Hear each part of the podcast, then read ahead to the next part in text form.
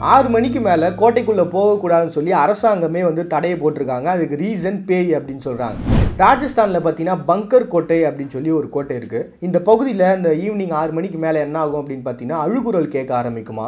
அதே மாதிரி வளையல் சத்தம் இந்த சலங்கை சத்தம் இந்த மணிகள் சத்தம் இந்த மாதிரியான ஒரு பெண்ணுக்கு உரிய எல்லா சத்தங்களும் அந்த பகுதியில் வரதுனால மக்களுக்குள்ள ஒரு பதட்டம் உருவாகிருக்கு அதையும் மீறி அந்த ஆறு மணிக்கு மேலே அந்த கோட்டைக்குள்ளே போனாங்க அப்படின்னா அவங்க உயிருக்கு உத்தரவாதம் இல்லை உயிர் போயிடும் அப்படின்னு சொல்லிட்டு சொல்லியிருக்கிறாங்க.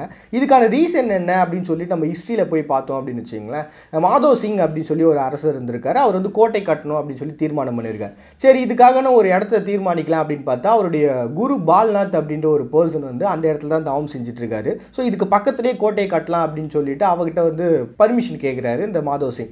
அவர் என்ன சொல்றாரு நீ கட்டிக்க பட் ஆனால் அதனுடைய நிழல் பார்த்தீங்கன்னா இந்த இடத்துல விழக்கூடாது அப்படின்னு சொல்லிட்டு அவர் சொல்றாரு. சரின்னு சொல்லிட்டு அவரும் கோட்டையை கட்டி முடிச்சிடுறாரு. ஆனால் கட்டி முடிச்சதுக்கப்புறம் என்ன ஆகுதுன்னு பார்த்தீங்கன்னா அந்த இடத்துல நிழல் விழுது.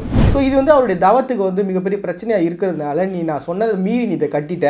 அதனால் இதுக்கப்புறம் வந்து இந்த ஊர்லேயே இந்த இடம் மட்டும் இல்லை இந்த ஊர்லேயே நீ எங்கே கட்டினாலுமே சரி மேற்கூரை இருக்காது. அது ஏதாவது ஒரு பாதிப்பு அடைஞ்சிரும் அப்படின்னு சொல்கிறாரு ஸோ இவருமே வந்து ஒரு சின்ன கலக்கத்திலே இருக்கிறார் அந்த சமயத்தில் பார்த்தீங்கன்னா இன்னைக்கு வரைக்கும் அந்த இடத்துல சுற்றி எங்கே வீடு கட்டினாலுமே சரி மேல் கூரை இடிஞ்சு விழுந்துருமா? இல்லை ஏதாவது ஒரு பாதிப்புக்குள்ளாயிடுமா? இல்லை பிரச்சனை ஸ்டார்ட் பண்ணும்போதே ஆயிரும் அப்படின்னு சொல்லிட்டு சொல்கிறாங்க ஸோ இது ஒரு பக்கம் இருக்க. இன்னொரு பக்கம் என்ன அப்படின்னா ரத்னாவதி அப்படின்ற ஒரு இளவரசி அங்கே இருந்ததாகவும் அந்த கோட்டையில் அவர் வாழ்ந்துட்டு இருக்கும்போது அவர் ரொம்ப அழகாக இருக்கிறதுனால இவரோட அழகு மேலே வந்து ஒரு மந்திரவாதி ஆசைப்படுறான். ஸோ அந்த மந்திரவாதி வந்து என்ன பண்ணுறான் இவளை எப்படியாவது அடைஞ்சிடணும்னு சொல்லி அவள் ட்ரை பண்ணிட்டு இருக்கான் ஸோ எப்படியா இருந்தாலும் அவன் மந்திரவாதி ஏதாவது ஒன்று பண்ணிடுவான் அப்படின்னு சொல்லி பயந்து ஒரு காவலாளியை கூப்பிட்டு அந்த பர்சனை இங்கே அழைச்சிட்டு வாங்க அப்படின்னு சொல்கிறாங்க ஸோ அந்த மந்திரவாதியை அந்த ரத்னாவதியை உள்ளே வர வச்சிடறான் வர வச்சதுக்கப்புறம் இவளுடைய பிளான் பண்ணி அந்த மந்திரவாதியை வந்து போட்டு தள்ளிடுறாங்க. அந்த இடத்துல கொண்டுடுறாங்க ஸோ அப்படி கொண்டுட்டதுனால அவளுடைய ஆத்மாவானது அந்த இடத்துலையே இன்னமும் முக்தி அடையாமல் அங்கேயே சுற்றிக்கிட்டு இருக்கு. அந்த சத்தம் தான் இன்றைக்கும் அங்கே இருக்கக்கூடிய மக்களுக்கு கேட்டுக்கிட்டு இருக்கு அப்படின்னு சொல்லி சொல்கிறாங்க ஸோ இது எல்லாமே சேர்ந்து தான் அந்த ஆறு மணிக்கு மேலே மக்கள் உள்ளே போகக்கூடாது அப்படின்ற ஒரு விஷயத்தையும் அறிவிச்சாங்க. ஸோ இதெல்லாமே வந்து போய் இதை எப்படியாவது நம்ம வெளியில் கொண்டு வரணும்னு சொல்லி ஒரு குரூப் என்ன பண்ணியிருக்கிறாங்க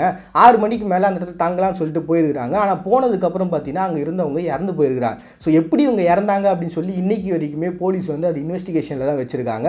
ஸோ நம்மளுடைய இந்தியாவிலே ராஜஸ்தான்ற பிளேஸில் பங்கர் அப்படின்ற ஒரு கோட்டை இன்னமும் பார்த்தீங்கன்னா ஒரு பேயினுடைய கோட்டையாக தான் பார்க்கப்படுது.